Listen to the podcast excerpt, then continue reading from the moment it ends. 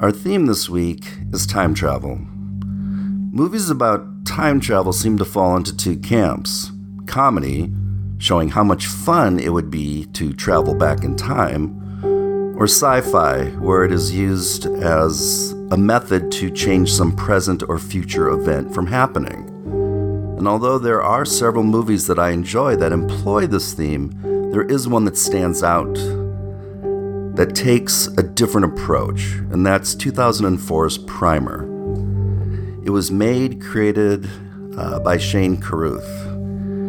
And I consider this a masterpiece. Not only does it take the science of time travel seriously, but also the emotional and even spiritual toll it would take on a person to travel through time. I look forward to Glenn's thoughts as we examine Primer.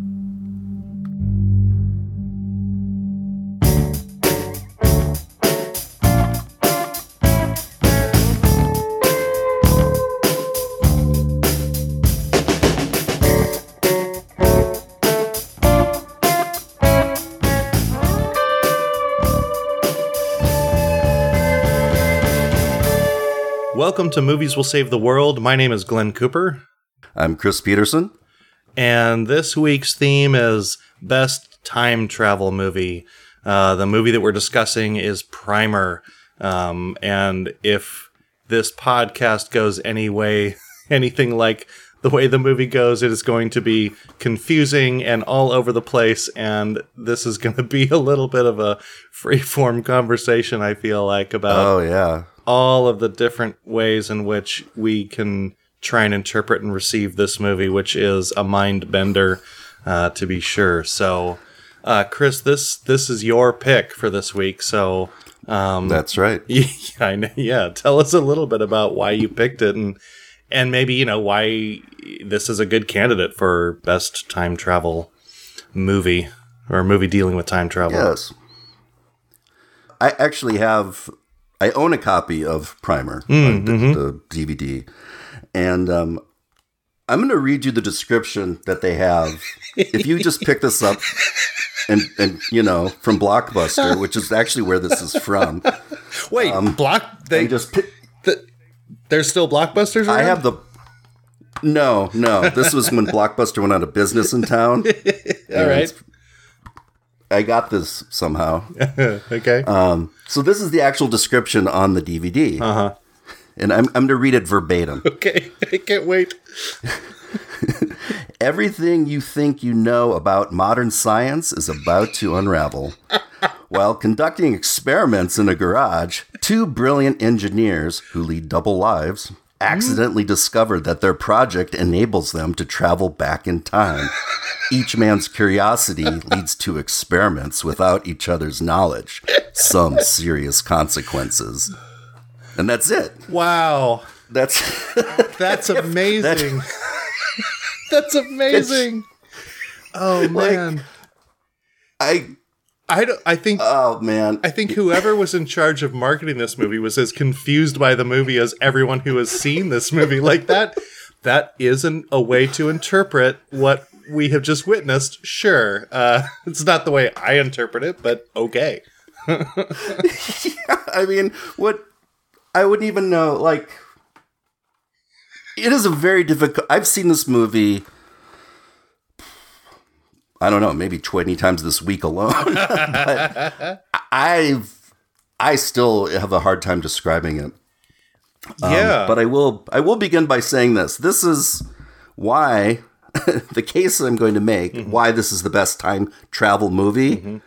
Because in 77 minutes, hmm. it deals with the scientific, mm-hmm. moral, emotional, physical, metaphysical consequences of time travel that no other movie has done. I there. Ah. That's it. That I, I I I so agree with everything you said, and it is such a big statement to make, and and it's it's akin to the fact that you know Shane Carruth, right, the writer and director, wrote it, directed it, acted in it, cinemat- was a cinematographer for it, you know, did the score, Yep. edited it. It's like Did the score? like just Yep. It's everything that you shouldn't be able to do, right? It's like all of that bundled into, like you said, 77 minutes. It's nuts. Yeah, here's here here's an interesting fact. Uh-huh. So it's all every fact I'm going to tell you is interesting. so I don't need to say that. But We'll save the uninteresting right, ones so for off the air. yeah, the, the the bloopers show. Yeah. The um so it's 77 minutes long. Um Carruth said I shot 88 minutes worth of film. Yeah. Everything basically everything we see is one take. Right. He only took th- 3 minutes out of Right. the stuff that they use. Yeah. So it was like there there wasn't a bunch like you like you said. I mean, he did he did it all. It Yeah. took him like 2 years I Right. think to to eat like th- what blows there's many things that blow my mind about this, but one is that he started filming in 2001 Mm-hmm. this movie. Um it's 20 year it's 20 years old Yeah. Yeah. and somehow it it has stood up so much better than movies of just anything we've seen recently. Um, in my in my opinion, I, I agree. I I think it really holds up for a, a couple of reasons. One, I think it's it's a it's just a smart movie and it respects the audience, which I'm su- which I'm sure we'll talk more about. But like, also just like the 16 millimeter film that he shot on, almost Yeah. like removes it from the timeline of cinema that we expect. Right? We're not sitting here looking Yeah. at like, oh, this is 2001 CGI or this is when animation got really good or or whatnot. Right? And like, no, Right. he shot it on a like you know 16 millimeter. It's grainy. It is an independent movie and it is meant to be that way which almost dislodges it from sort of our timeline of of of of how we think of movies and how they evolve over the years you know? Um yeah and he shot this on a budget of $7000 which seven seven thousand, it's Yeah. it's insane. It and he um talked. Yeah, so much of the it's both interesting and frustrating because I I have the director's commentary. Oh yeah? and I you know I watched it with Shane uh-huh. describing it and. Uh-huh. You know, every once in a while you get a, a nugget of like some insight about some choices he made. Mm-hmm. Um, but a lot of it's just like, yeah, those shirts. We went to Walmart and bought them for three for ten bucks. Or Yeah. something. I mean, he's very he's very much like like all the do it yourself kind of filmmaking. And then he describes like these processes, like Right. it's just some guy mm-hmm. seriously in his you know in his spare time right put together on his own right this in- incredible film. No one would say that what they were doing was complicated. It wouldn't even be considered new, except for maybe in the geological sense. They took from their surroundings what was needed and made of it something more.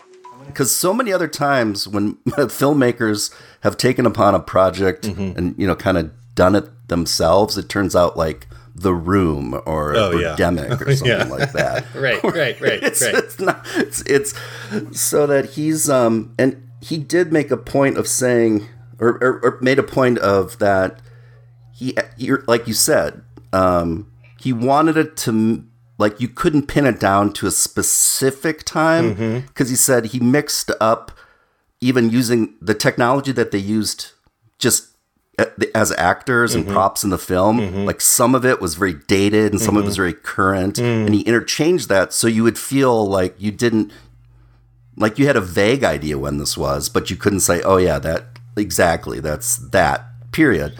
And you know it's it, it, it adds to the kind of um, the effect that this whole movie gives you is just how it looks and feels um, besides the actual story itself Yeah, it's it's so funny. This movie feels like you know Shane Carruth had been thinking about this for years, like and and Right. like had this running journal of like these are the decisions I'm gonna make, and ooh, this I could do this, and because like I mean, so much of it, like I would never have as a viewer even thought about that like oh is it important to me to know like is this 2000 is it 1990 you know when is it right but like all of those like subtle little choices makes it so as a viewer I'm not thinking about that, right? I'm thinking about the story and and the story is hard enough to comprehend. So like let's keep our attention there.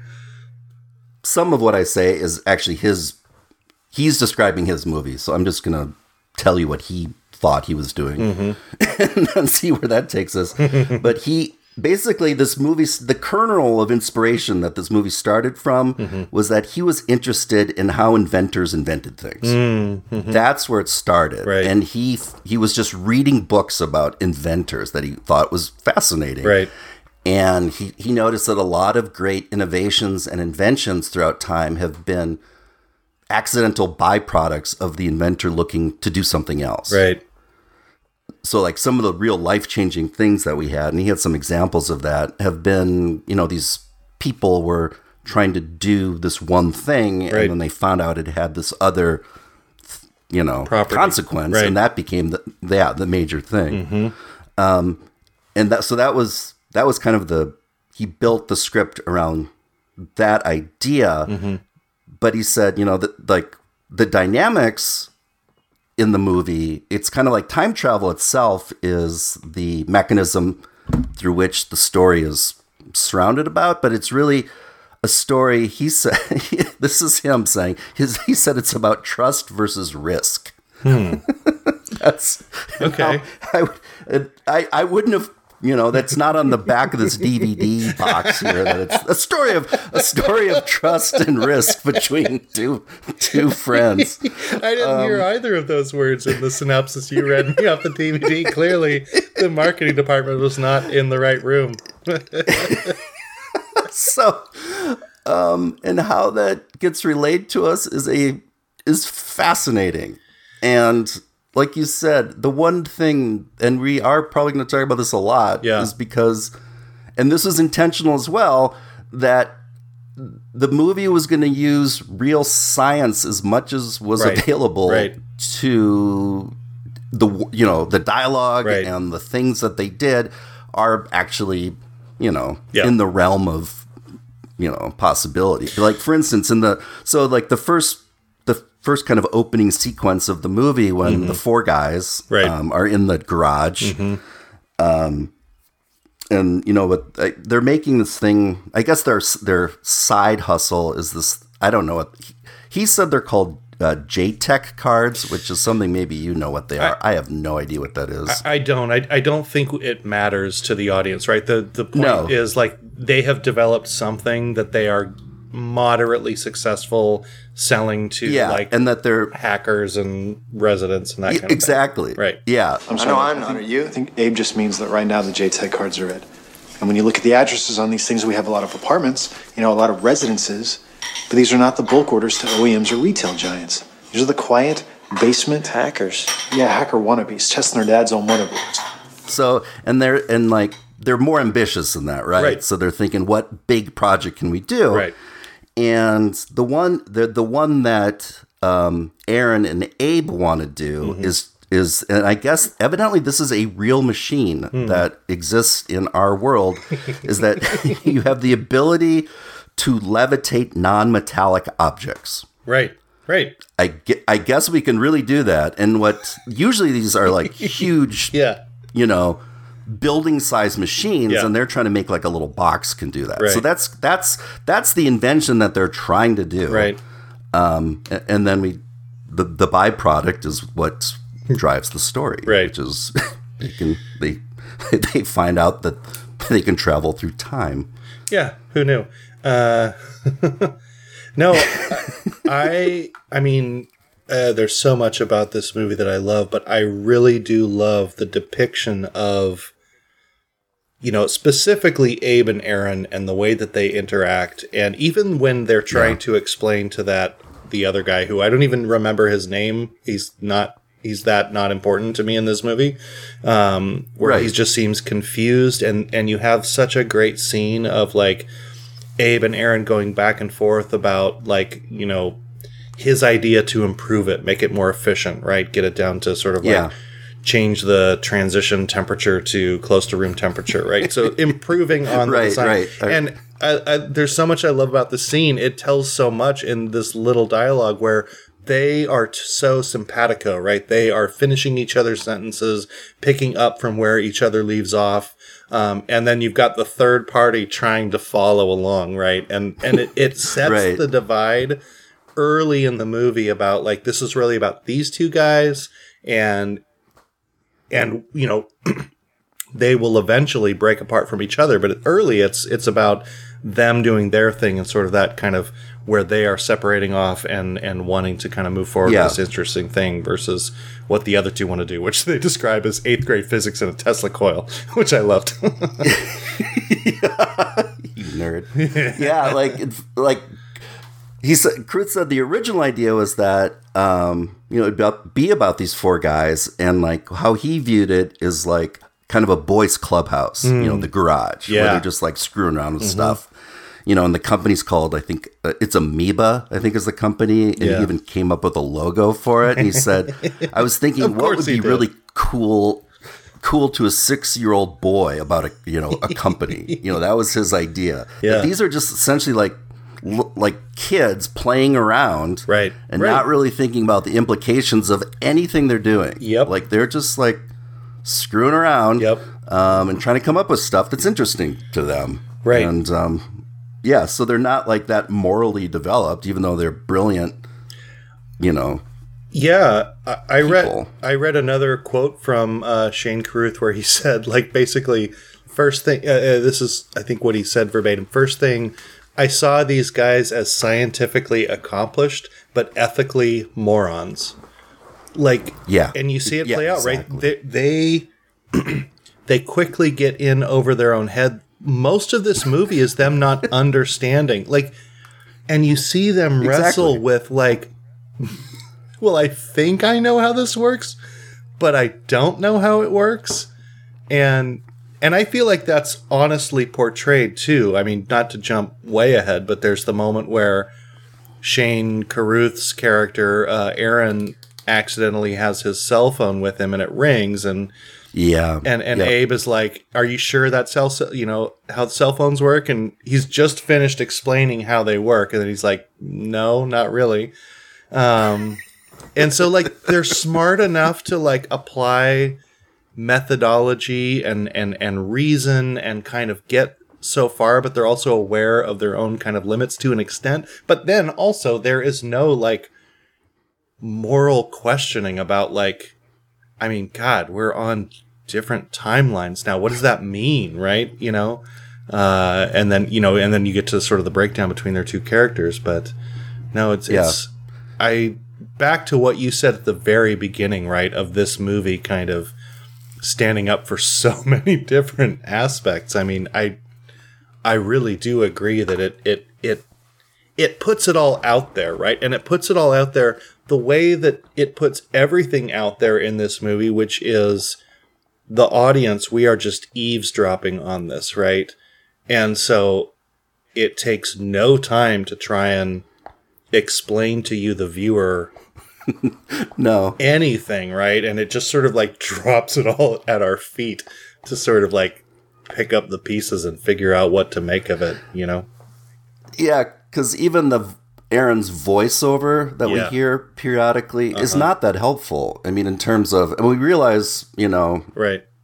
why, eventually why he was doing that, but it doesn't, it, it doesn't give us a whole lot of insight into that because we are, we're, we're going along in the ride with them and they're as mystified as well we are as the audience because i mean there are lots of instances where there are events that are described Yeah. but we don't we don't really see them. Right.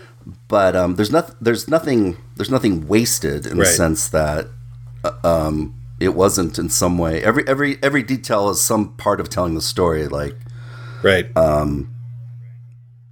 like it was, it's interesting you pointed out how similar they are because that of course is you know intentional. Um like and there was he said uh, Carruth said one part he did take out of the original script was like you know there's there's basic he goes i basically look at them as the same guy but one has a house and a family and the other kind of lives in an apartment and just whatever.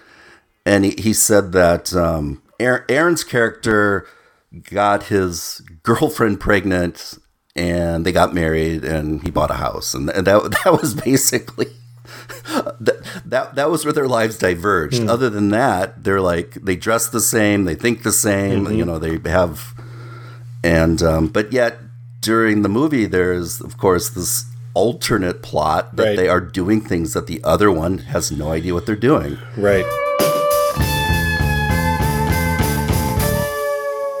So, Chris, I'm I'm really interested in how you approached watching this movie for this podcast.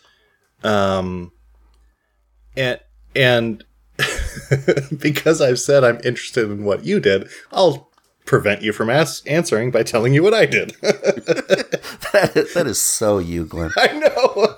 Yeah. I, here's a question. Uh, let me tell you what I think. but but I'll yeah, I really did like. Um, I've watched this movie a ton of times, like like you have. When I first sat down to watch this, I you know I took a ton of notes, jotted down a bunch of things, and I actually enjoyed the experience less.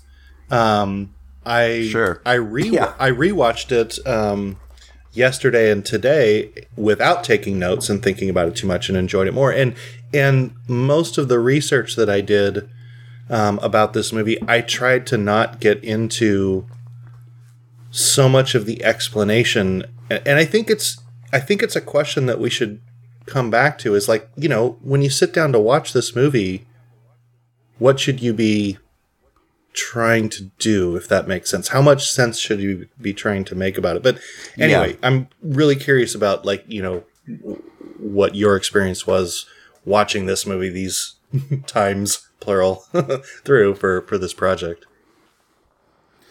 Yeah, I mean, I I've owned this movie for a very long time, and initially, after I fell in love, um, I did want to understand. Well, how does the whole time travel box thing work? You know, and all that. So I did. I got obsessed with understanding that you know what that is, um, and didn't get very far because it's really confusing. Um, so the more interesting question for me became all right at which parts in the movie which versions of aaron and abe are we dealing with yeah yeah because because that tells the story because they like you start to like this this um, youtuber basically said there's a minimum of six Aarons and five Abes. Sorry what which Like- what youtuber? Oh uh london city girl. Okay okay. understands a lot, lot more than I do about math and physics. Um, and basically, the the mechanism of you know how they when Abe went on on his own and did it, you know, uh-huh. he he he would set turn on the machine and spend the day in the hotel, right come back out six hours later, hop into the machine with the knowledge that he had, and mm-hmm. then start the day over. Right. So that's like day one. Mm-hmm. So, um, but then you know you think like for instance, like there is a point where yeah, you're dealing with the Aaron Shane's mm-hmm. character. Right. You you see him viewing himself. Um, you know, it's that scene where they're in the, the in front of the U-Haul. Right. Um, uh, Yep. storage facility, and you know he he sees that you know it, it it is this kind of um you can see it on his face. There's this metaphysical Mm-hmm. Right. identity crisis, realizing that I am not unique. Um, I am- yeah the the one thing you think you have control of is your your existence, but even that you do not have control over. Yeah. um, that I, I love I love his quote later on in the movie, which is like, um, uh, I don't know what's worse, like to feel like I'm being paranoid or know that I should be. You know? should be paranoid. I know that is Yeah, because you're like, which which version through am I? Because he is clearly the second version, right? Aaron for the rest. Well, I don't want to say for the rest of the movie because it yeah. Mo- goes off the rails, but he is the second Yeah. version of himself. yeah, we u- we usually interact with Aaron 2 Mm-hmm. Um, at the end, if we can, I don't know. There's no spoilers here, so No, I can't no, really no. say. Yeah, I'm, I'm, I'm.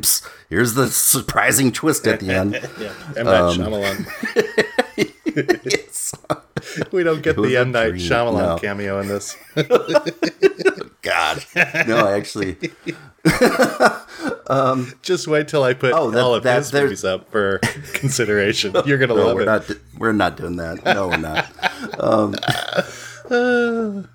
there's at least three different versions that exist Yeah. of Aaron. Aaron, um, which, yeah, so you start to think about the implications of, like it. They, you know, two of them know that, right? Right. And the other, the original one, has no idea that there are versions of himself, Right. existing in in the world. Um, that would be a weird feeling. Uh, I don't know. It's. I mean, it's so. It'd be it's so disorienting, right? Like, I mean, you're disoriented as a viewer because you're constantly trying to figure out like what's going on.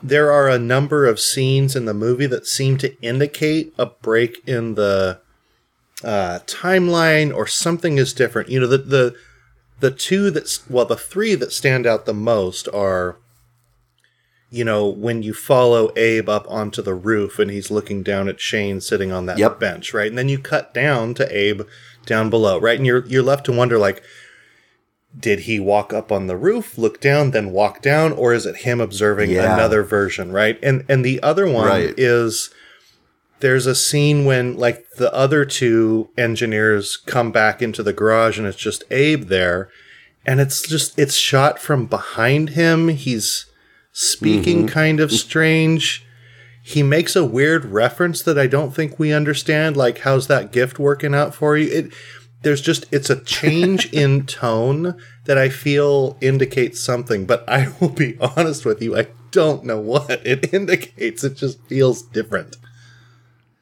The first time we see Abe at the top of the roof looking down. I think that is the Abe that has done his first time travel. Mm-hmm. He's very disoriented, mm-hmm. and he looks down, and you know there's um, Aaron sitting there, but that is not Aaron one. That's actually the Aaron two that we know from later on. That Right. that is that he's he's he's gone back into. They have each have a secret machine, Right. fail safe, right? Right, right. So that they can go back Right. and reset right if something goes awry. So they're obviously both of them have been screwing around with that. Right. And we know that Aaron has definitely done more time travel than he is letting Abe know. right Um, that they're not they're not doing it together right all the time. Mm-hmm. Um, which you know, which is that I guess that whole trust versus risk theme that the movie is based on. yeah yeah no I, I mean the more we talk about it the more i'm kind of like okay yeah i see those two things as kind of the main or i don't know two of the main elements here right and and it definitely serves to ultimately break down the relationship between the two of them but um Yeah. it is it is a really interesting question how much if if it's trust versus risk and if the risk is such a great risk that you're you know even your closest relationships your most trusted confidants you still come back to this risk is too great to share uh, you know, or or let them in, or tell them everything I'm doing, or whatnot. Yeah. you know, it's it's an interesting question. I don't know where I would fall on that personally. because they have that discussion um, where Abe asks, "Have you told Kara, his Yeah. Aaron's wife?" And he's he's not, he hasn't. Mm-hmm. Right. I mean, at least that version of Aaron right, has right. not shared Yeah, anything with anyone that we know of about what they're up to. Um, I mean, it's just great because the like they go through the motions. I think of what we all would do if we had the power to travel through time. Right? It's like, well, what's the first thing you would do, or whatever? Right. You know, um, you know, obviously. You'd want to become rich or powerful or something, right? I mean, that's Right. like that's the first problem they're trying to solve with this you know you know and then you kind of um, graduate to other things um, you know like like for aaron it is very important to change the past like that's something about himself Um, you know, he talks about like um, hitting that guy in the face, right? Who's um, evidently stole some intellectual prop- property from there, Mr. Platt. Yeah. Um, and they're having the, just that offhand discussion with um, Kara Mm-hmm. in, in um, Aaron's house about you know what would you do if you had all the money that you needed, Right. You just gave away all the charities, you got all the stuff you want. What do you do with your day? Yeah. after that, yeah. You know, basically everything. You're the most powerful person in the universe, right? Yeah. I mean, you can almost. What do you do every day? Right. and it's a like yeah so like for and then aaron brings up this kind of offhanded comment you know i would go back and then punch him in the face and then tell myself not to do it Right. Right. and i think abe is realizing i think you see it on his face he's like they're eating cake and Yeah. Mm-hmm. he just stops and he looks at him and he realizes ah, crap he's Yeah. probably done that well, yeah, and and what's what like totally twists your mind around because like the first time I watched this through, and most times I watch this through, not trying to analyze which which Aaron is which Aaron and which Abe is which Abe.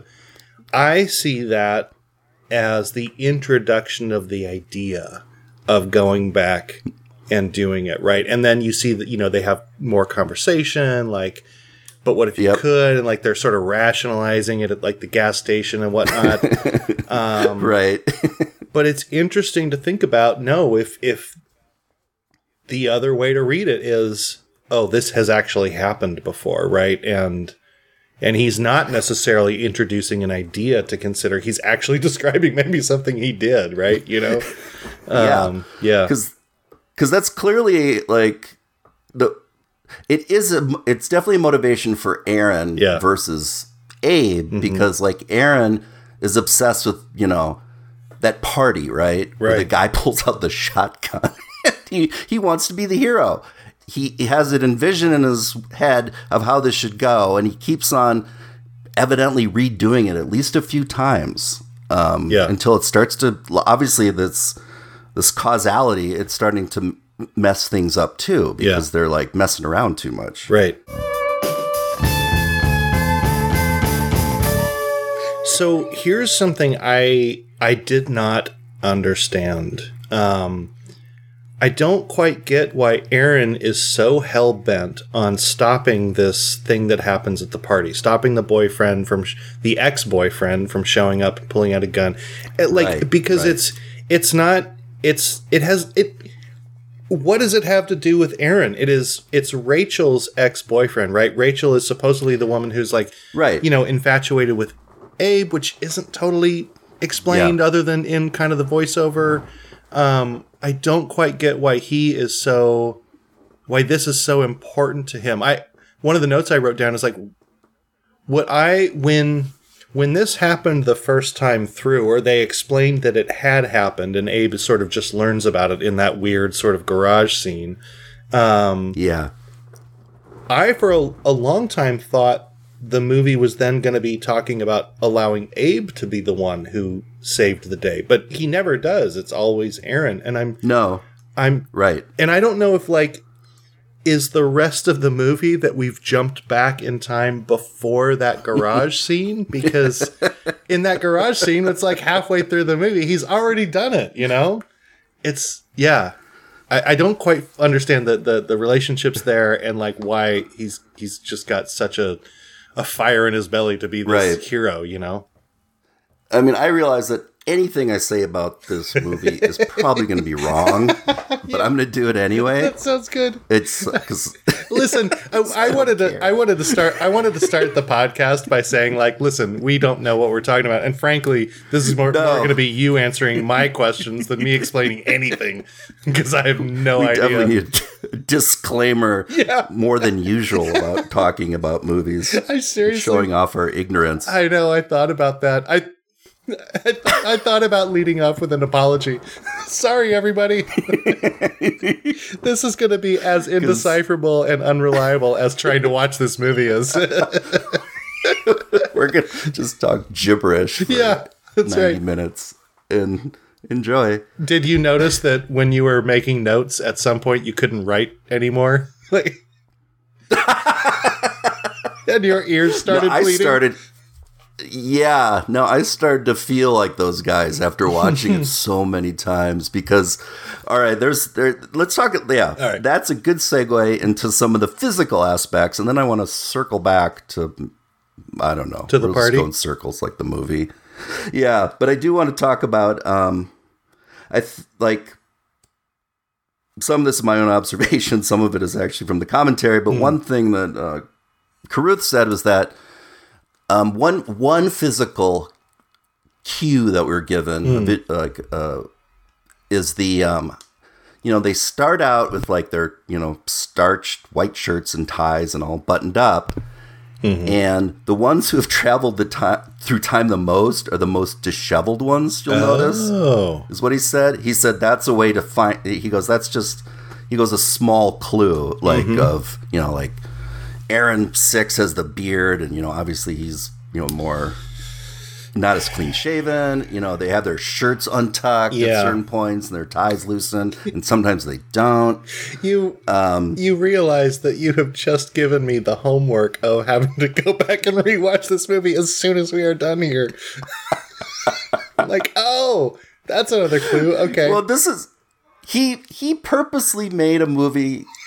He said that you can't watch just once. Well, like yeah. and he said that's what sucked about. He's like every other time travel movie. It's Yeah. like okay, that was that was clever, Yeah. and you know what happens if you kill your grandpa or Right, whatever. right, right. You know, it's like do you not exist? Right. He's like he said those are kind of boring questions to Right. think about. Really, it's Right. like that's no there's there's no answer for that. Um, yeah. and it's not an interesting story to tell. So he's I I felt like he approached Shane Carruth approached the question of the infinite permutations and paradoxes that come with accepting the notion of time travel and threw them all at us, right? And not in the sort of tropey Hollywood way. Right? Like no, actually really think about it. Like what would ha- you know, like it just it spirals off into infinity so fast, right? um, and he did a brilliant job of ex- uh, confusing us in this movie because it is impossible to grasp, right?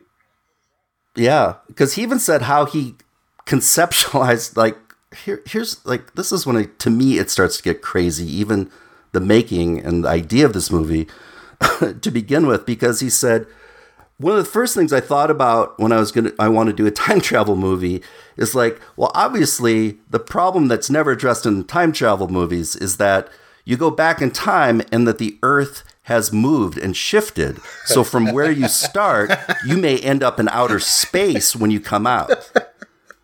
Like who like who, who thinks of that? But so he goes so i had to design a system that basically you take these little tiny miniature journeys over and over again so you exist in each space and time so you can go back to a physical place that oh you started. Oh my god, that is such a window into this guy's mind. That is nuts.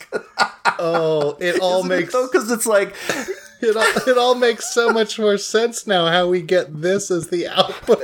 It's like I can't write a movie because we have to address the the spatial position of your body relating to the the earth. Wow. That's i know awesome. and that's why this movie is a good time travel movie. No, because it does. It, Right. It's tr- trying to address weird stuff like probably no one's ever thought of, for as far as I know. Yeah. I don't know. Yeah, yeah. I mean, it's because he wanted to make it like okay, somebody's going to think about this, so I got to make it seem plausible. Yeah. like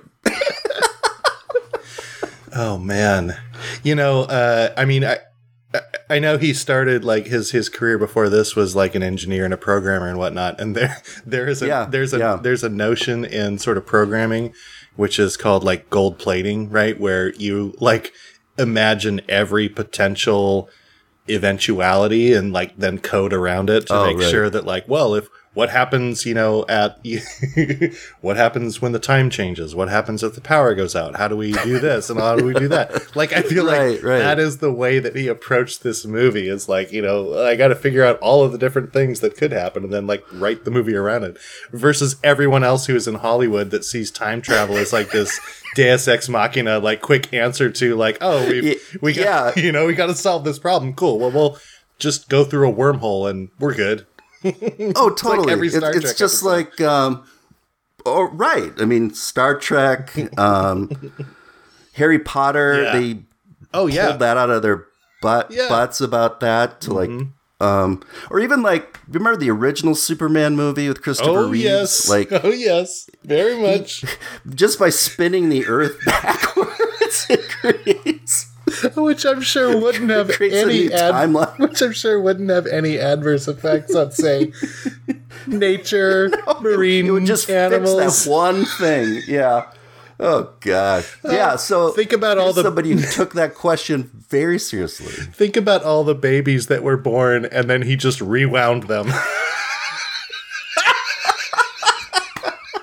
Thanks, Superman. Really super of you.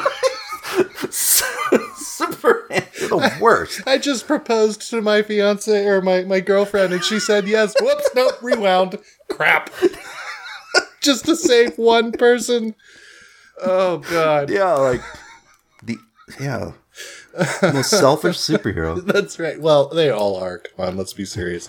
That's true. If I've learned. Yeah.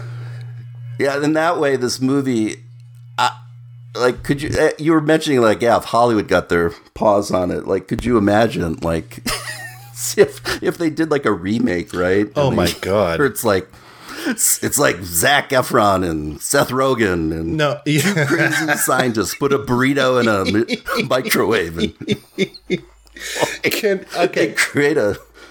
I, I was about to say, can you imagine the notes that like uh, Shane Carruth at every stage would get? Right at the writing stage, at the directing stage, at the cinematography stage, uh, and and I had I think I think every note would either be what the fuck or the other note would be just no.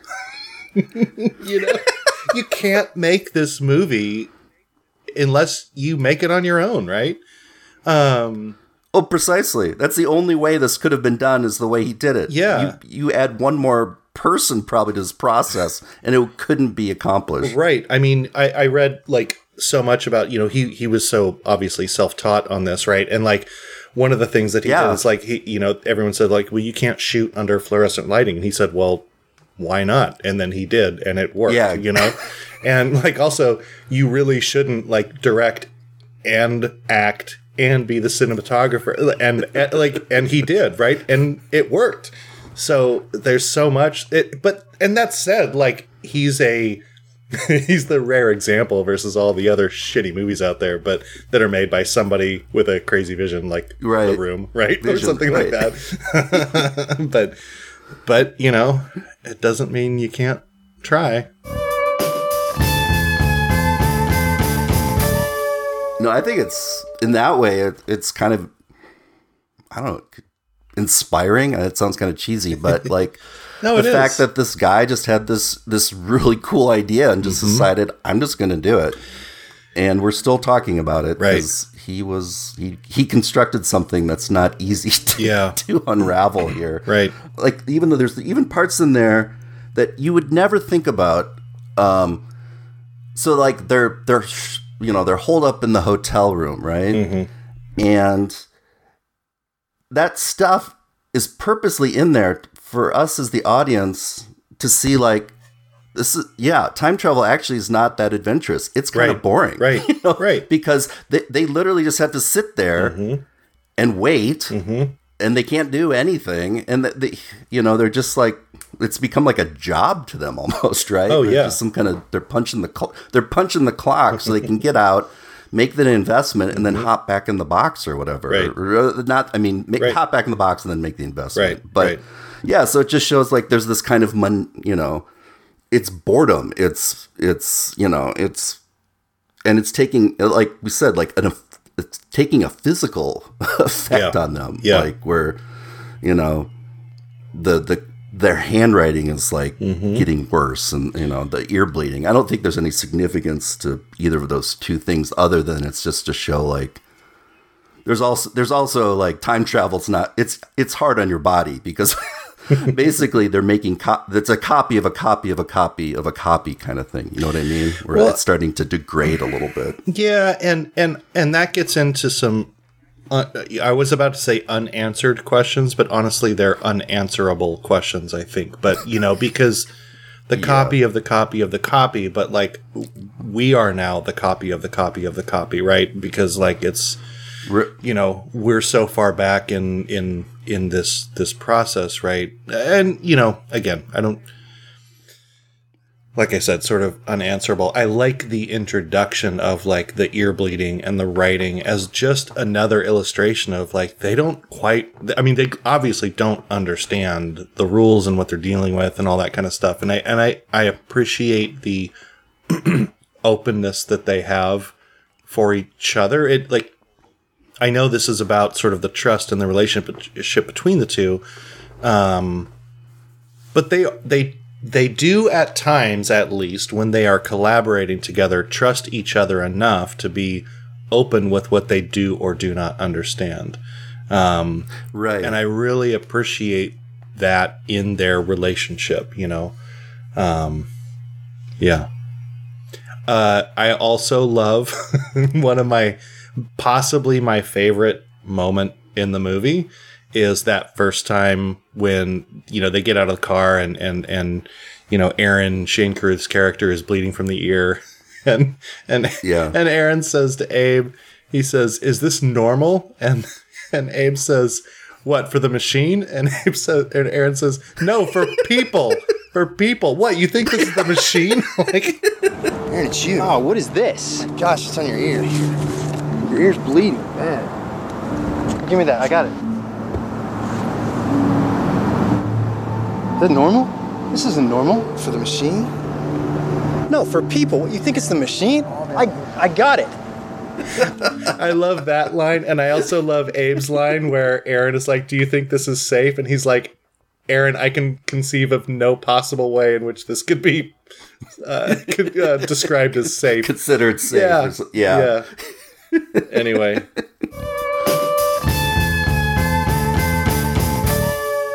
so we got off topic a little bit talking about the par- about the party and the boyfriend and, Oh, yeah. and why Aaron versus Right. Abe and whatnot. And I wanted to come back to that, but I thought what I really wanted to do, uh, because there are so many things in this movie that I, I, I still can't quite gra- you know wrap my head around or understand them. I I really want to know like what your theories are on these things. So I have like a list of four things I want to talk about, uh, but I'll just start with that party. Like, why, um, why Aaron? Why was that such a big thing? Do Do you have any ideas or theories around around that? And getting back to the whole like time sort of segment, like did it happen before some of the later s- the scenes that we see in the movie? I I just don't know. Right. Um, of course, I totally understand that completely. So it'll be very easy for me. To, I'll dumb it down so you can understand it. You might know. You might know more than Shane Carruth does, because I'm not sure he knows. Yeah. No, I I had to tell him.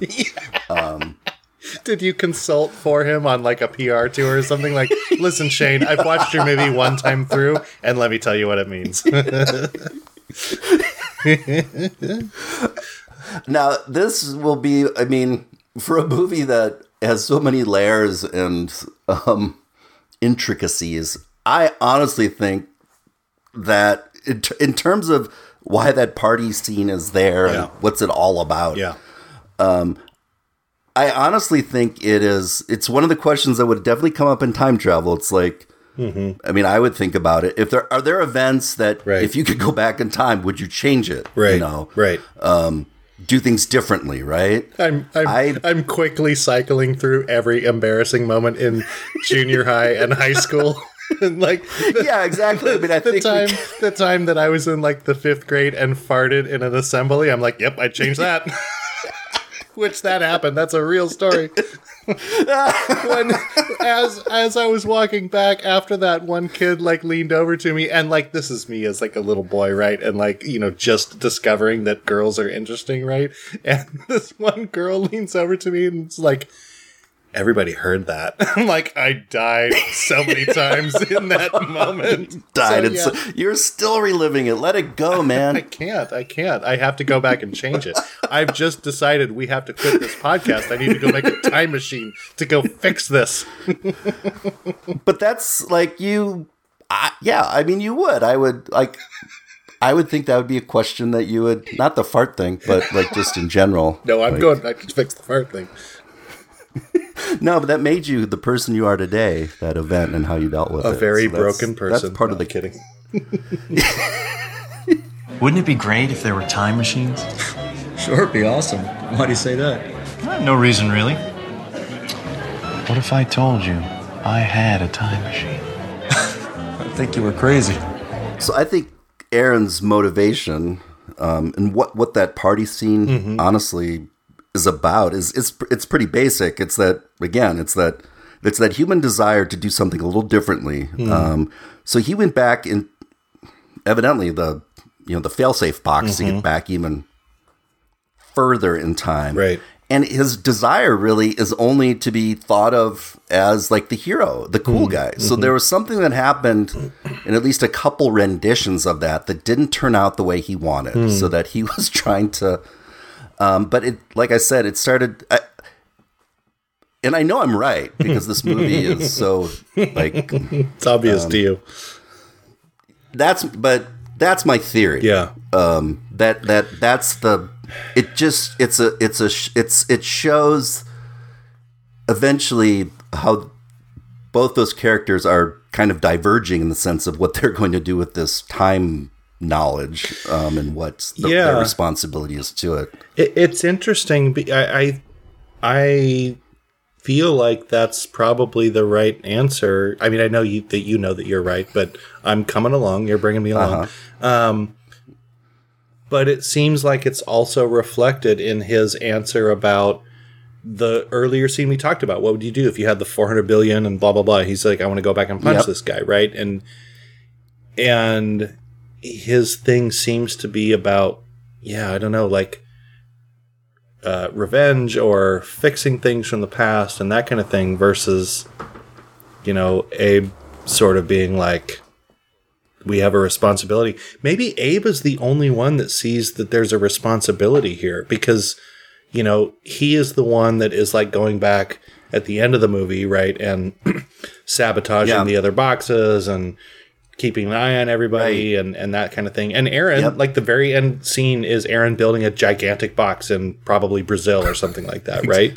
Exactly. So that he can go back and punch his high school gal- guidance counselor. I don't know, right? But because uh, I think what that yeah like that that question's like well what would you do Mm-hmm. um you know of course they kind of know the answer in part but I think for Aaron he now is like he what else can you do Yeah. you know your future's set you go fix the past Right. you you undo those things that you were remembering and your Right. like either grudges or you know get the girl you really wanted or, Right, you right. know get the get the life that you you know so that's what i think like morally they are very you know they're teenagers in a sense yeah.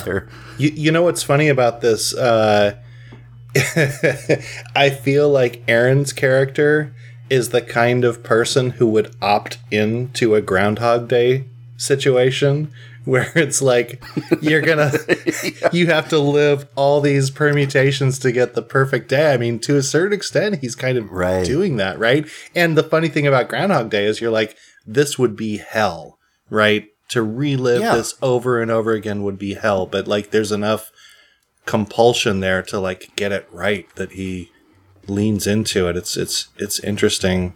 i think it would be a curse Yeah. to be able Oh, to yeah. be, to have the to have that so-called gift um, Oh my which- God. which- Uh, yeah, for sure. Like I know how I play video games, and I am like a completist video game player, where I'm like, did I get all of the things out of the room in the right order? And if I didn't, I'm like, load from that save point. Like going through life that way would be misery, right?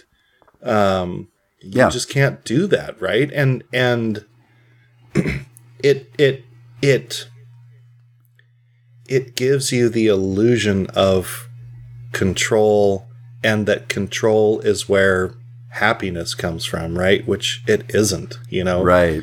Happiness comes from you know the the unexpected delight, right? The I didn't realize that I hell watching this movie the first time i'm like i don't know what i'm getting into oh my god this is incredible right like you can't yeah if you're just like let me go back let me go back oh god the recursive ideas between going back in time to rewatch primer for the first time like i'm now my now blood is coming out of my ear yeah No, it's it's um yeah, could you I mean the, the and I think this is what the movie does very effectively. Mm-hmm. It's like, all right, it brings up a question in me. Could you experience real joy? right You know, because that's that comes from life's surprises, right? And and yeah, things do not turn out exactly perfectly for any of us, but yet sometimes you let that play out and things are actually better the way they turned out than you know, you don't know what you would have been like had that event didn't happen to a young Glenn Cooper in, in the auditorium. the part in the auditorium um, it made me who i am today thank you girl Made who well in a sense. made sure yes. that I knew how insignificant I was in my early formative yes, years. the, just as their blood is Rushing to my face. Yeah.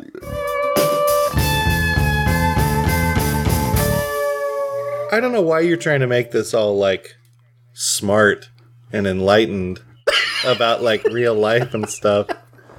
But I I 100% agree. Like the moments in my life that I look back upon with the most joy are they are surprising moments, they are unexpected moments, they are moments where you know, I learned something and realized that that was that's amazing. The moment I learned I was going to have my third child, which was not planned, I felt Right. I Yeah. felt joy. I w- and I was so excited because it had not been planned and I was I was excited by the fact that I was excited. I'm like I'm so happy that I'm responding in this way, right? Because you could be like, "Oh my god, we can't afford it. It's not planned for." Blah blah blah blah blah, right? But I was like, "That's awesome. This is an adventure. I didn't plan for it, etc." So, um, no, I don't. I think you're totally right in the like this notion of like you know he, he says Shane Carruth at one point says we're prescient, right? We control all of the angles. Like, what a yeah. what a uh, depressing way to live, right? And and I think maybe maybe part of this plays into his moral um, moral deficiency that I, that he would spend so much time trying to go back and just like punch a guy in the face that did him wrong, or be the hero at Exactly. a party, or frankly, at the end of the movie, say goodbye to his wife and daughter. And be fine with that, right? Yeah. I mean, that's nuts. He he just is like, No, I- I've got this power now. I'm going to go live that life. Yeah, which to me it, it doesn't uh, that doesn't appeal to me, but I Yeah. maybe it does maybe that's something that yeah, other people would like to be able to tweak their lives. Yeah, like reverse, go backwards, fix that, go ahead, go back, you know, do that forever. I don't know, man. I wouldn't I, I'm ex- I wouldn't want to do that. I'm exhausted living regular life. I can't imagine, you know, if you're like because like where does it end? Okay, like let's pretend for a moment. Like, Precisely. Let's pretend for a moment that like I have the oh oh I really screwed this up up this argument with my wife or I was a little bit too hard on a kid and they're going to hate me. But eventually you're like Oh man, I got out of bed and I stubbed my toe. Let's just redo that. Like, like there's no end to it, right? Like, oh, we're out of Q-tips. I've gotta go back and fix that. Uh, it's just it's infinitely exhausting. I can't even. I'm getting tired thinking about it. Yeah, so the, the the movie introduces that idea as one of the consequences Yeah. of being able Right. to time travel. Right. That it's not just to like Right. like when when do you decide to which events do you decide to choose and not choose? It's it's like an addiction. Right, You know, it's right. like you you start to set up rules. Okay, I'm only going to drink on Tuesdays, or I'm only going to you know drink at night, and then then it kind of those days and and so your time thing probably starts out like yeah we're, I'm only going to do this much Right. and then he's like okay then I'm going to do this much Yeah. and then I'm going to you know uh, which we don't know but that's he the whatever versions there are of him that have Yeah. I'm talking about Aaron's character have the, have the knowledge of time he doesn't seem to be bothered by it Right. as much as um Abe. you know Abe's Yeah. conclusion of what of what what this means um No, he's he's gonna go to a Starbucks and the barista's gonna make a sideways comment about his shirt, and then he's gonna go back and relive that day to put a different shirt on. You know, I mean, I I mean, I don't like. Why else is he making the building the bigger box at the end? He's like, I gotta correct my middle school upbringing. yeah Anyway, yeah. So I want to jump. Okay, so I I have a couple other questions to put out there. yeah Um, the Platt character and Mr. Granger, Thomas Granger. all right I, I, I, I, the Platt character, like, it's so, it feels so minor and yet feels like it might have meaning. And I'm just trying to figure out what the meaning is. and I do remember, like, there's the scene which is a little bit weird where they get woken up after the guys hitting the car alarms going off. yeah And yeah this is so subtle in the dialogue. I actually recommend watching this with the subtitles on because I was able to follow a little I- bit more. Oh yeah, I definitely have. yeah, yeah, But you know, they're talking about. Uh, I think it's either Abe or Aaron says to the other, like, "Do you have his home address?" And they're talking about Platt. Like, can we go take care of the Platt thing? Yeah. What are they doing? Are they doing the go back and punch him? Explain this to me.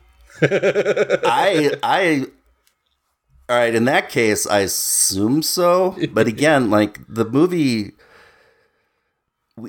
tells us not, you know, it it sometimes there's stuff that has meaning that we never see. Yeah. I- that's Yeah. you know, it does and I don't think it's like a cheap gimmick. You know, just Nope.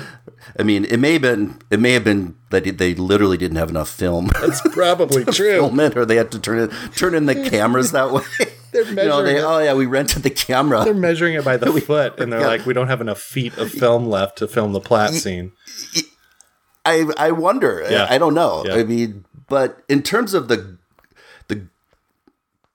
Platt, I'm not sure of. Granger, I think it's deliberate that when he shows up Mm-hmm. Yeah. Mm-hmm. and they're confused, evidently someone Right. one one version of either of them, and I'm not sure which one, Yeah. told Granger about it. Right. Because how how else would he have known anything about this other than one of those two? Yeah, You know, It- it- did it on their own. it it definitely has to be right because, like, you know, Abe places the call and like talks to his double on the phone, and meanwhile he's back there. yeah. Um, I thought, and and then they address it later, right? They're like, you know, There's no way I would tell anyone about this. No way. Can you think of any reason that you might? No, I can't. Sometimes we do things, you know, we don't know how we got to that No, point. no, I can't. Can't what? I can't think of any reason why I would.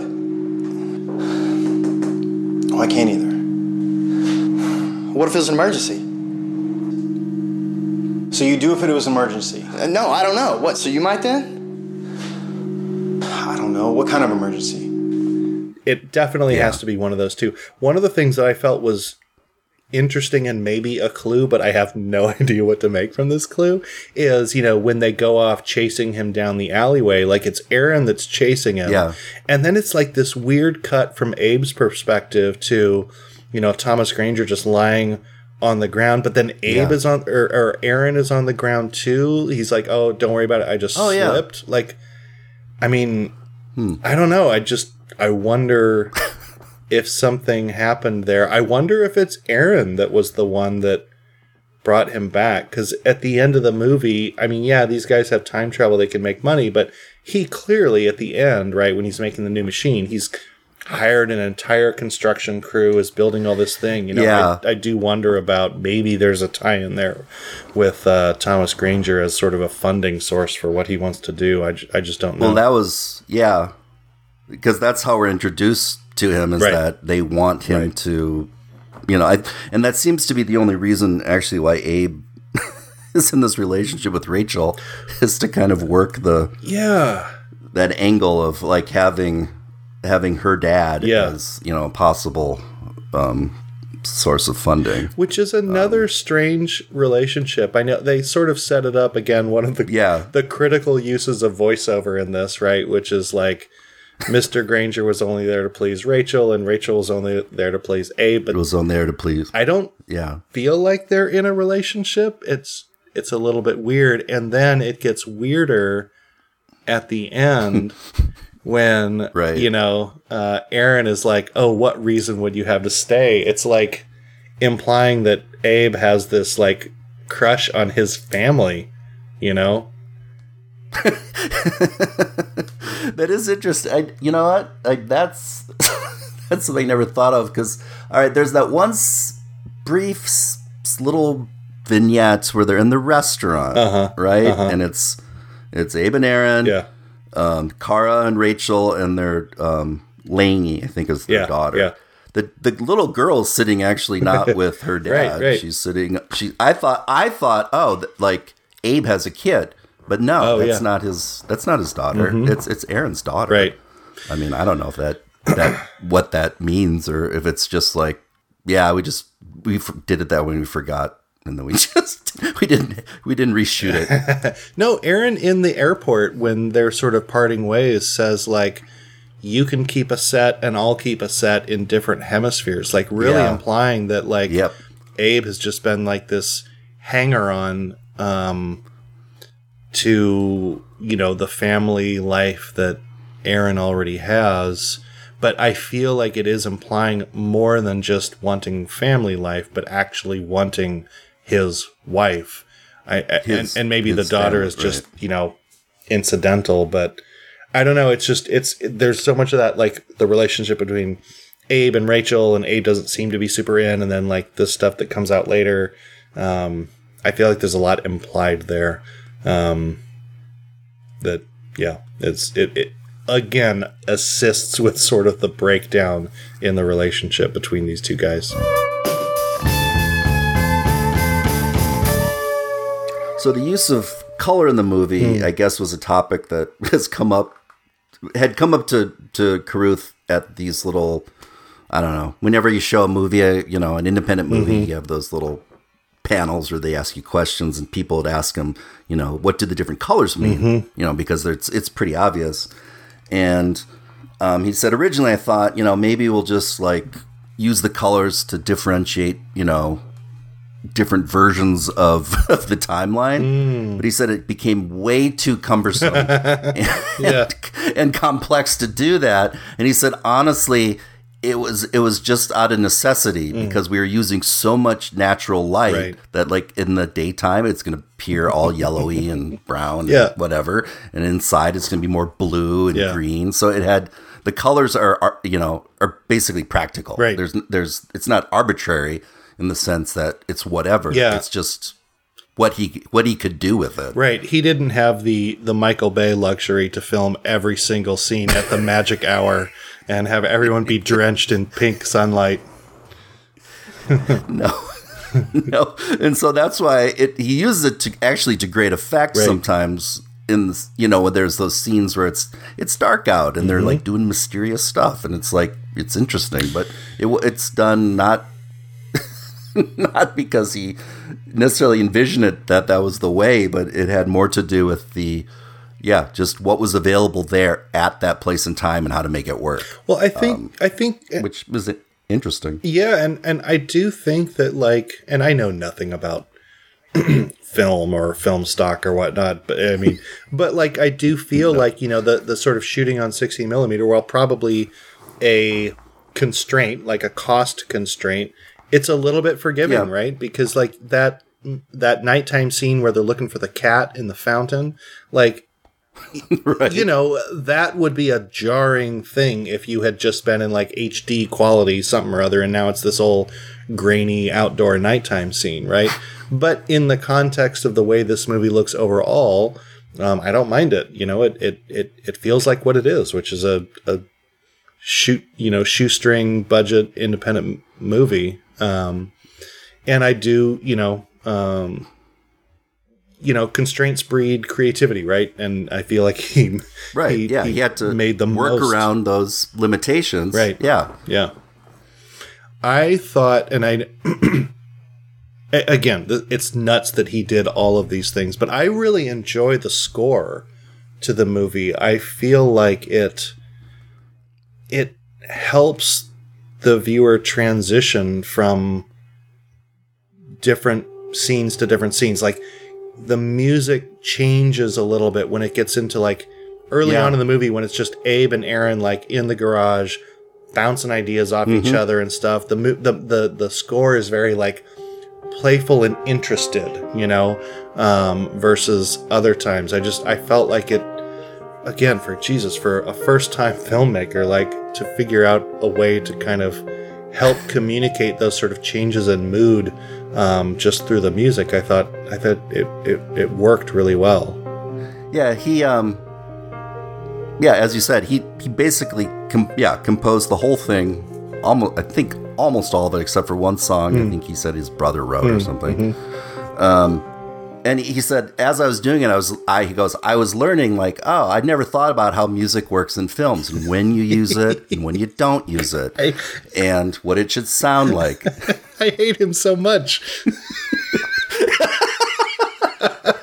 so he said the only deliberate things I did was like at the beginning, like you described, like he said, I wanted the tone of the music to be more like like piano uh-huh. and guitar, Yeah. like real instruments, mm-hmm. like at the very beginning. And it kind of descends. he goes into more electronic and more Yeah. just chaotic sort of mm. soundscapes rather than songs. Mm-hmm. You know, as they get deeper and deeper into like they've just opened up this whole world of chaos through their time traveling mm-hmm. so that the music would reflect that but he said yeah i never i never really thought about how they used music in movies until i started to make a movie God. every every current or past film student going to like NYU or something like that is just like so I guess I just burned this hundred and fifty thousand dollars. Thanks, Shane Carruth. Uh, in their defense, he only did make this movie and one other, so like you know, there's that. but no, I thought the score was good. I think I thought you know there were a bunch of creative ways that it was shot. Also, like um, there's some really cool angles within the storage locker where it's sort of like from the ground looking up. Yeah, just some interesting sort of shot compositions and and and the camera sort of like panning around the users. That there are some scenes that stick out to me, and because this is such Yeah. a confusing movie where you're looking for clues, I am constantly asking myself, is the way that camera panned does it indicate something that I'm missing? You know, and it's just like, you know, some of the other scenes that feel different and you're not quite sure why. And it's like everything in this movie could be a clue, so who knows? Um, but I think it looks great for, you know, what what he had to work with. do you remember that scene um like you you you don't know who it is at first but it's it's actually abe and he's like he put a like he's setting a little plate down Yes. the fork and a like a knife and a muffin Yep. and it seems like wow what it's but uh Carruth was saying that yeah I just wanted to show like one thing about Abe's character Yep. is that he's the one that's really um wants it coordinated wants everything Right. set in the right sequence and time and he Mm-hmm. doesn't want to screw things up so that's part of his personality and that also they're just like doing dumb normal Right. stuff um, with this incredible power that they have. Yeah. There's still the mun, like I said earlier, like the like just the mundane things of life still have to go on. You still have to eat. Yeah. You still have to sleep. You still have to do all this other stuff at the same time. Like you're controlling time, um, which that juxtaposition, like you see how it play out. Just like yeah, like you know, he still is a you know, Aaron still is a wife and a child. Right. and I don't know what happens to their jobs. Do they just stop working? I don't at know. That point, I'm not. They're like, They they took time off. they said they got mono, right? So it's like I'll be out for a couple of months. yeah. No, I I love I really love that scene and I love that sequence for a couple of reasons. One, um, I do love the way that it illustrates the fastidiousness and you know the the desire for sort of the symmetry and like I mean Yeah. who eats a muffin by putting down a napkin and then a, a, a fork and a knife and then like Yeah. and then he centers the muffin on the plate and then he takes the wrapper off the muffin and then re-puts it on the plate and then he brings the whole tv tray into the other room Yeah. and and i what i loved about that not only does it you know like you said it il- illustrates sort of his like he is the methodical one he is the the dialed in the detailed one right but I also felt, and maybe I'm projecting a little bit, I felt that that was one of the first points of the breakdown in the relationship between those two because I, I felt like Aaron is just like looking at this like, oh my God, can you just stop? Like, just, it's a muffin, eat a muffin, right? Like, you know? Um, and, you know, I do feel like in that scene, they're a little bit I've had it with each other. I, it's not obvious, Yeah. but I Oh, just yeah. have that vibe, right? Um, and you know that that his fastidiousness and his you know methodicalness, if that's a word, you know, comes up earlier in a few times, right? Where Aaron's just sort of like steamrolling ahead in the garage, and and and Abe a couple of times Yep. has to say like, no, no, no, hold on, I want to go through the checklist again. Um, yeah, no, that's Well, y- like yeah, because Carruth wrote that actually pretty ingeniously into the actual. Um, he he walks Aaron through the process, right? So we as the audience are experiencing it as Aaron did of like that was you know so he- well they go to they go to the guys like Yep. tell me what you told him Yep. or t- you tell him what you just told me Right, right. he just he, And you- like Bradshaw turns You've got the engineer. He's like some kind of fungus Yeah. turns some kind of fungus. it's so well done. And then you've got the other lab guy Yeah. with those thick glasses. You know, like he's Yep. yeah. I loved that whole. That may be my favorite sequence in the movie. I mean, um, I, sorry to interrupt. Oh, yeah. Go ahead. Go ahead. Oh, oh no, I agree. I, I I think that is a way that we get to Yeah. have it explained to us somewhat of like what happened, but it also it it fits it fits Abe's character. Yeah. Um and it, it they're they're you know and they're scientists so he knows he has to like here's what I did, here's what happened, here's the steps I took, you know, because they're both thinking that way anyway. And, Right. you know, so it doesn't feel fake. It doesn't feel like, oh, here we're just being force fed exposition. Right. He's like, we're getting walked through it, sort of. Uh, Yeah, no. well, we are, but um, without any dumbing it down. Right. No, it, it really is a brilliant way to do that. I had thought, I had not thought of the, I hadn't thought of it in terms of Abe's character um, before. You know, we've been we've been talking about this, but I think you're totally right. That that definitely fits. I had thought of it as respect for Aaron and respect for the thought, the fact that you can't just drop something on someone, someone who has that sort of like methodical and you even see it later in Aaron where Abe's trying to explain. He's like, "Wait, I got to write this down." You know, uh, yeah. Abe knows Aaron enough to know that he needs to be brought along, and Yep. and I did feel like it was it that I felt like was a strengthening moment of their relationship where Abe hmm knew that this is what his friend would need. And the moment where he stops and makes that little speech, I love the I love the like sideways, you know, when Aaron is thinking about like, well, we'll need a place, you know, and where can we do this? And he just sort of glances over and he's like, you know what we could use? You know what we could use? And then, you know, you see the U-Haul storage facility, and that's the moment where Abe is like, okay, listen, Look, I, I know, I know we've seen a lot of crazy things lately, okay? And I know you're still trying to put it all together in a way that makes Oh, sense. but you got. No, no, I don't. Look, I just want you to understand that what's next is not a prank, okay? I wouldn't do that to you, and, and I'm not doing that to you. So when you see this, bring one with you can't yell or, or make any noise or run anywhere, okay? I know, I know you probably feel like you're being tricked or made fun of, but you're not, okay? I promise you, you're not, okay? So it just feels it feels like a good representation not only of Abe's character but of their relationship at least at that point, right? And then it like goes downhill from yeah. there. No, I was thinking of like if if you and I had like a similar conversation and you had said something like, I would freak out, right? Like, Yeah. what do you mean? I mean, like, I would um, immediately like, Yeah. holy shit, what's Right. what's going to happen? Right. And I I do think like honestly, I thought that was that little. That little part where you see the double Yeah. Uh-huh. or the other version, that actually was a like I had a, it was a jarring moment the first time I saw that Hmm. saw this movie Mm-hmm. when when that happened because I didn't know what to. I mean, there's so much of this movie. It's like what you don't know what to expect, you know. And I certainly wasn't thinking, oh, there's gonna he's gonna look at his friend walking, Yeah. you know, with an oxygen tank. Um, It- that's I thought that's such a crazy way to introduce like um this concept It's even and it works. I mean, it's even crazier when you think about the fact that you're seeing that when he's seeing it, he's seeing it now Yeah. as his second one through, right? yeah, Which is is Right, nuts. yeah. Which you I I don't think I even fully grasped that until this conversation.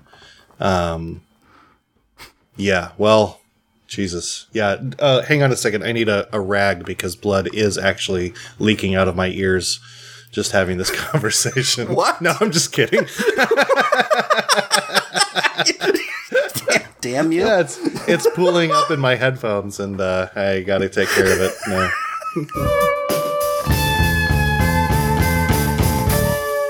I'd like to just take a few minutes and talk about the dialogue because I think for me, the dialogue is one of the things that I love the most about this movie.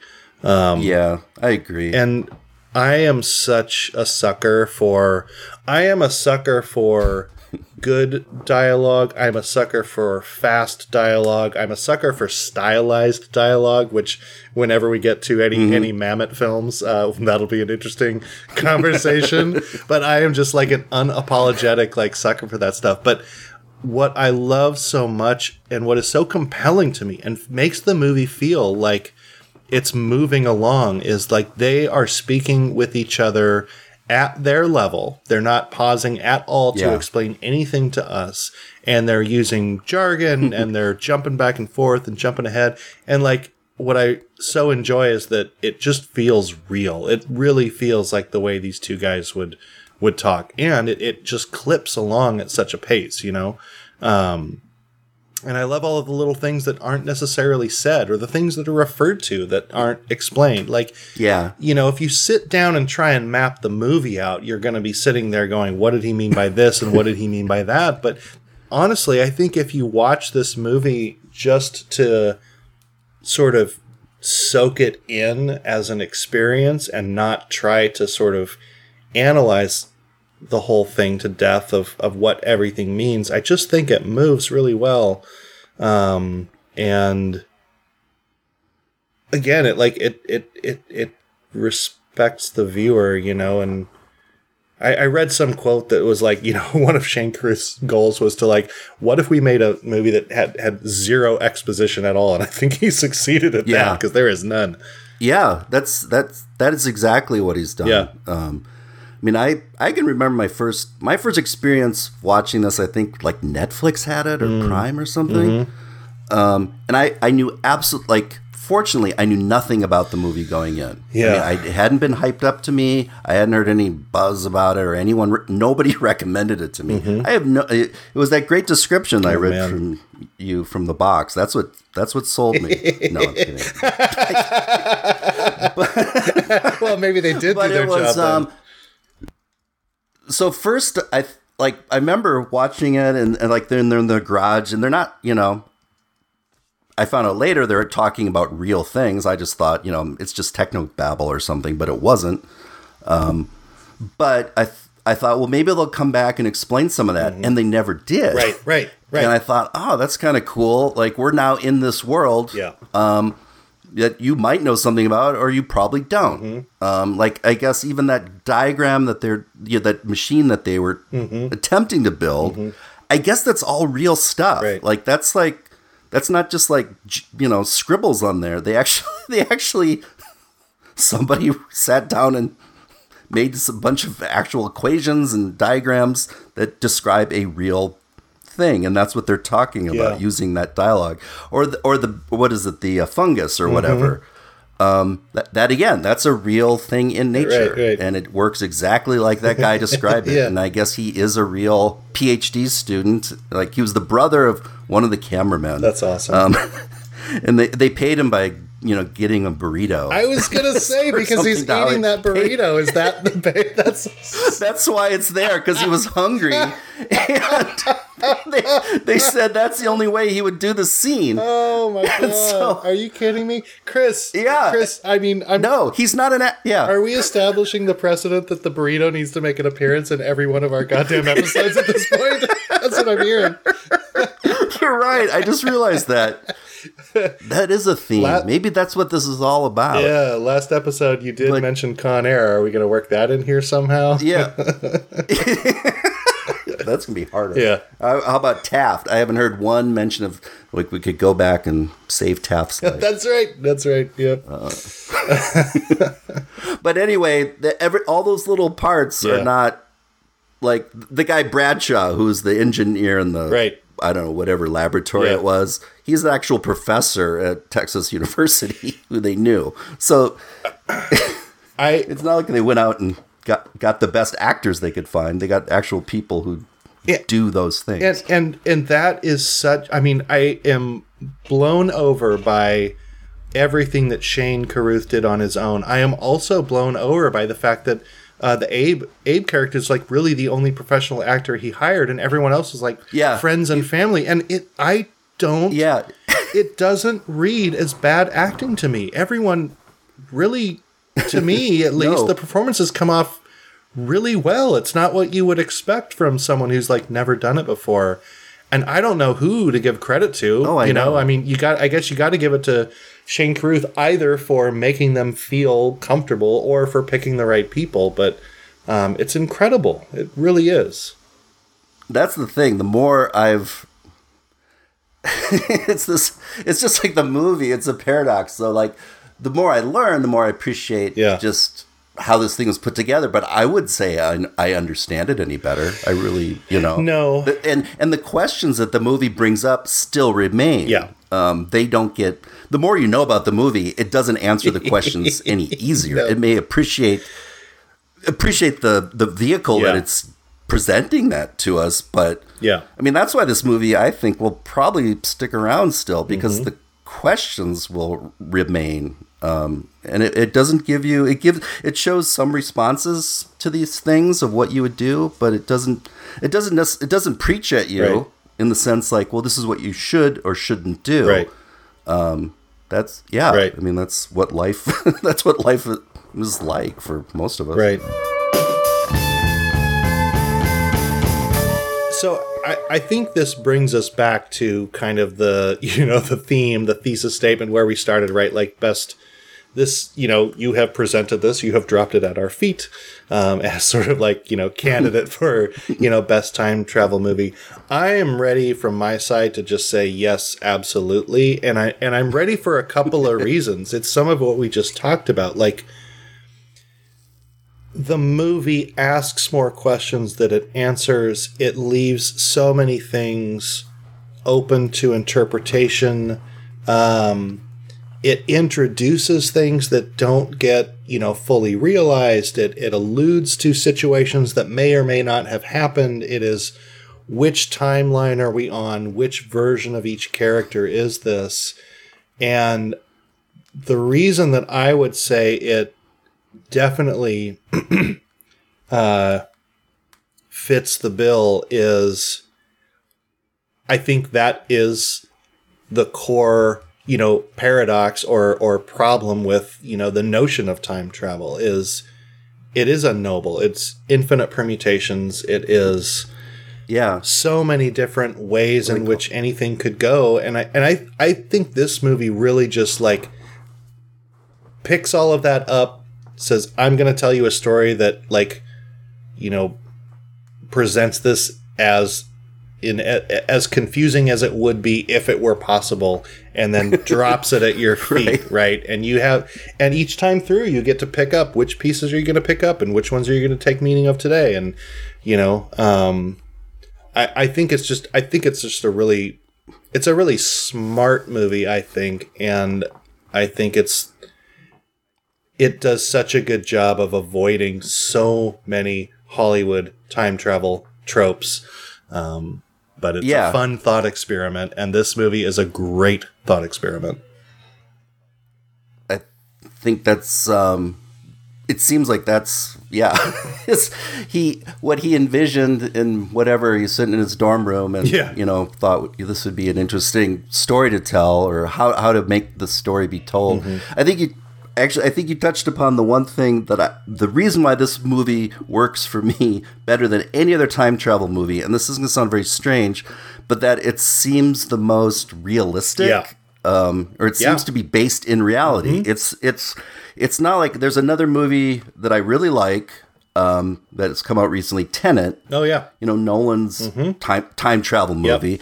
But you know, I don't really relate to the protagonist right. in the sense like the decisions that he makes because there's it's he's like a superhero yeah. or a secret agent. Right. You know, his life is you know. But these guys live like boring normal lives mm-hmm. and have jobs and they're trying to you know like those characters you can put yourself in in their lives yep. in a sense and then yeah how would how would i react or what would happen and they're like you said earlier they're yeah. they're their experience and they don't understand. Like, you know, Abe saying, why is our handwriting right. all messed up or whatever? You know, it's like, yeah, that's, that's time travel for you, you know? No, I, that's what, that's what happens. Your ears bleed and your handwriting's bad. Yeah. No, I feel like this movie does something that so well that it's such a complaint I have for so many other movies where people just not acting the way that like rational human beings or even irrational yeah. human beings, right? It's not about rational or irrational. It's just how would human beings act, right. right? And so many movies, people act in a way that furthers the plot, not in a way that someone would do. And these two, right. they seem like you know they are true to their character. They are engineers. They are trying to reason and ration their way, rationalize their way through things. Um, I feel like to a certain extent, like you know, their their downfall is sort of this reliance they have on their own ability and, and science and, and that sort of thing, and kind of a disregard for some of the moral questions come up. Should we be doing this? What does this mean? right. But it feels very like how a human being put in this situation would react. Um, I think it does a really good job at that, and I, I really enjoy it for that reason.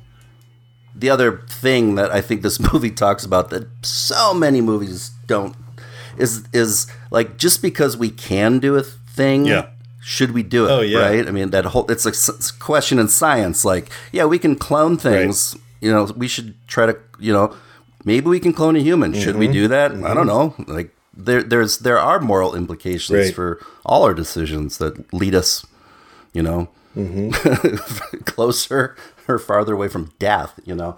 Yeah, yeah, but your scientists were so preoccupied with whether or not they could, they didn't stop to think if they should. this movie does that. This, this, this. Uh, to me, the movie also brings up the ideas of like which, when we interpret something like a movie, how much of it do we credit? Um, you know, how much how important is it the director's yeah. vision versus what I get out of it? You know, yep. like maybe he had this intention and then I took it in a totally mm-hmm. different way, but it meant something to mm-hmm. me. Does it matter what he intended to do? I mean, those yeah. that to me it brings up all sorts of crazy dimensions of thought. But anyway, I, yeah. I mean, I think that's part of why I come back to this so often, you know, and I feel like it's the it's the reason why like when I watch this movie, I don't necessarily watch it trying to figure it all out. I watch it because I right. I like the exchanges, I like the characters, I like being taken along for the ride, and I like then picking up those different. Ooh, I wonder if this is what this means, right? Um, and you're right; it's yeah. the same with any like great work of art or great song or anything. You know the and I've even heard, and I, I'm this is terrible of me. I can't remember which musician said it, but um, someone was asked about sort of the meaning. It might have been Michael Stipe. I think it was Michael Stipe from REM, right?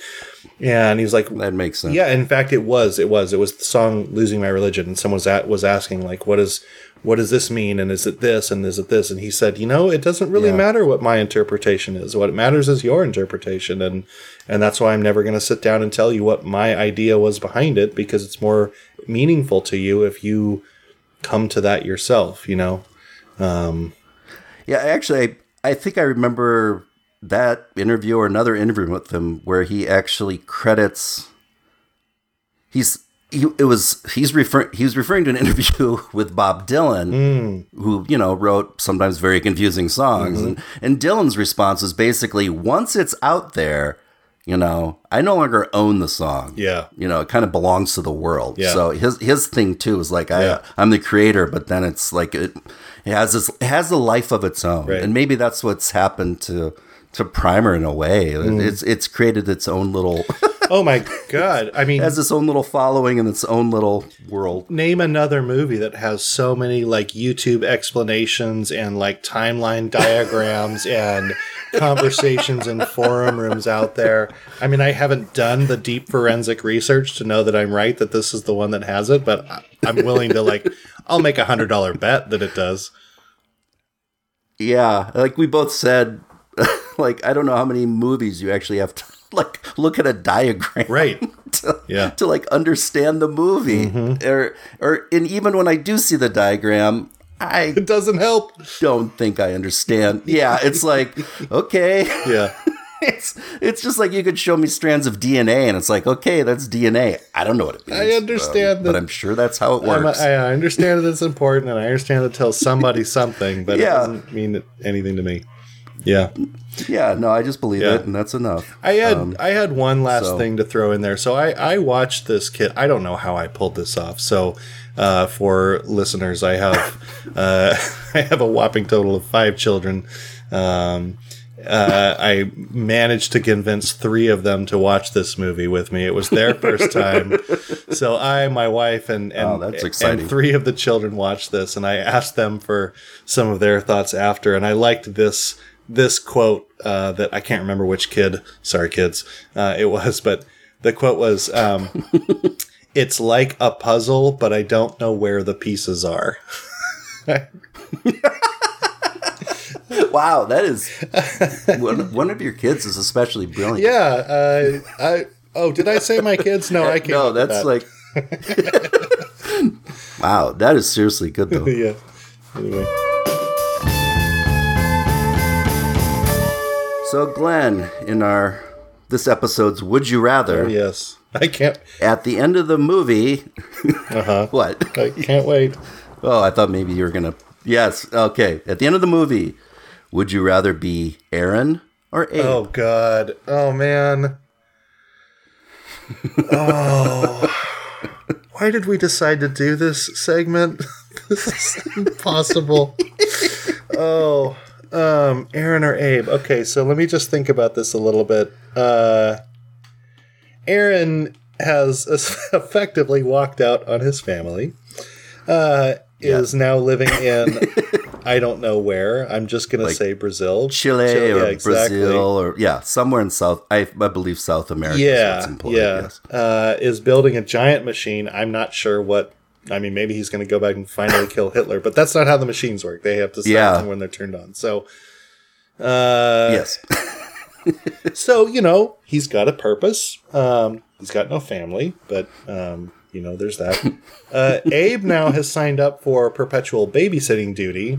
Uh, Yep. spying on their doubles for his entire life, I guess. I really don't Yes. understand. He's now responsible, right? I don't understand what his purpose is. Man, there's no right answer to this one. They're both bad. I don't want to spend all I don't want to spend all my day uh, with binoculars like spying on my previously best friend's family and maybe his wife that I have an infatuation for. I'm not quite sure. Uh, as morally bankrupt as it is, I'm going to go with Aaron because at least he's got a project. And as what I one thing I know for myself is I need a project. well, Abe has a project too. It's a It's- shitty project. I'm sorry. It's a terrible project. I, Ah, that is interesting. Listen, I will- I've, I- I've, I have taken a glimpse into your soul. I will never be a private investigator because the thought of sitting in a car outside of a building, watching the building for hours on end, just eating like hamburgers and old like coffee, you know, coffee and styrofoam cups that are just like littering up Yeah. my my cup holders. Like I can't do it. I can't do it. Uh, oof, that's a rough one. So. Just to summarize, I have now stated that I would be willing to walk away from my family, my wife, my family, if it meant that I have a fun, exciting project to do. Mm, well, I'm gonna have to think about that a little bit. It'll be a good therapy subject. yeah, no, I, I, sorry to open up that can of worms for you. yeah. So, Glenn, Yeah. uh, what do you what do you have for us for next episode? So, I I I honestly have no idea how you're going to react to this movie, but um, oh, great! it's meatballs. No, it's uh, Porky's. We'll, Yeah, we'll watch all the Porky's movies, followed by all the Police Academy movies. Um, no, I- so I, would be bleeding on my ears. yeah, exactly. Um, so the category I chose for this one, um, and boy, I don't even know if we've talked about this, so hopefully this isn't too much of a surprise. But uh, the category is uh, filling the void, which is uh, movies that one or both of us have never seen. Uh, maybe a prominent movie, Oh. you know, something that is Yeah. out there, but like I just never seen it, right? Um, Right? Yeah. so I chose for this movie a movie that I have never seen and have heard it spoken of highly, and have actually heard a couple of other movie podcasters talk about it as one of their favorite movies. Um, Search Yeah. Searching for Bobby Fischer. Oh, you're right.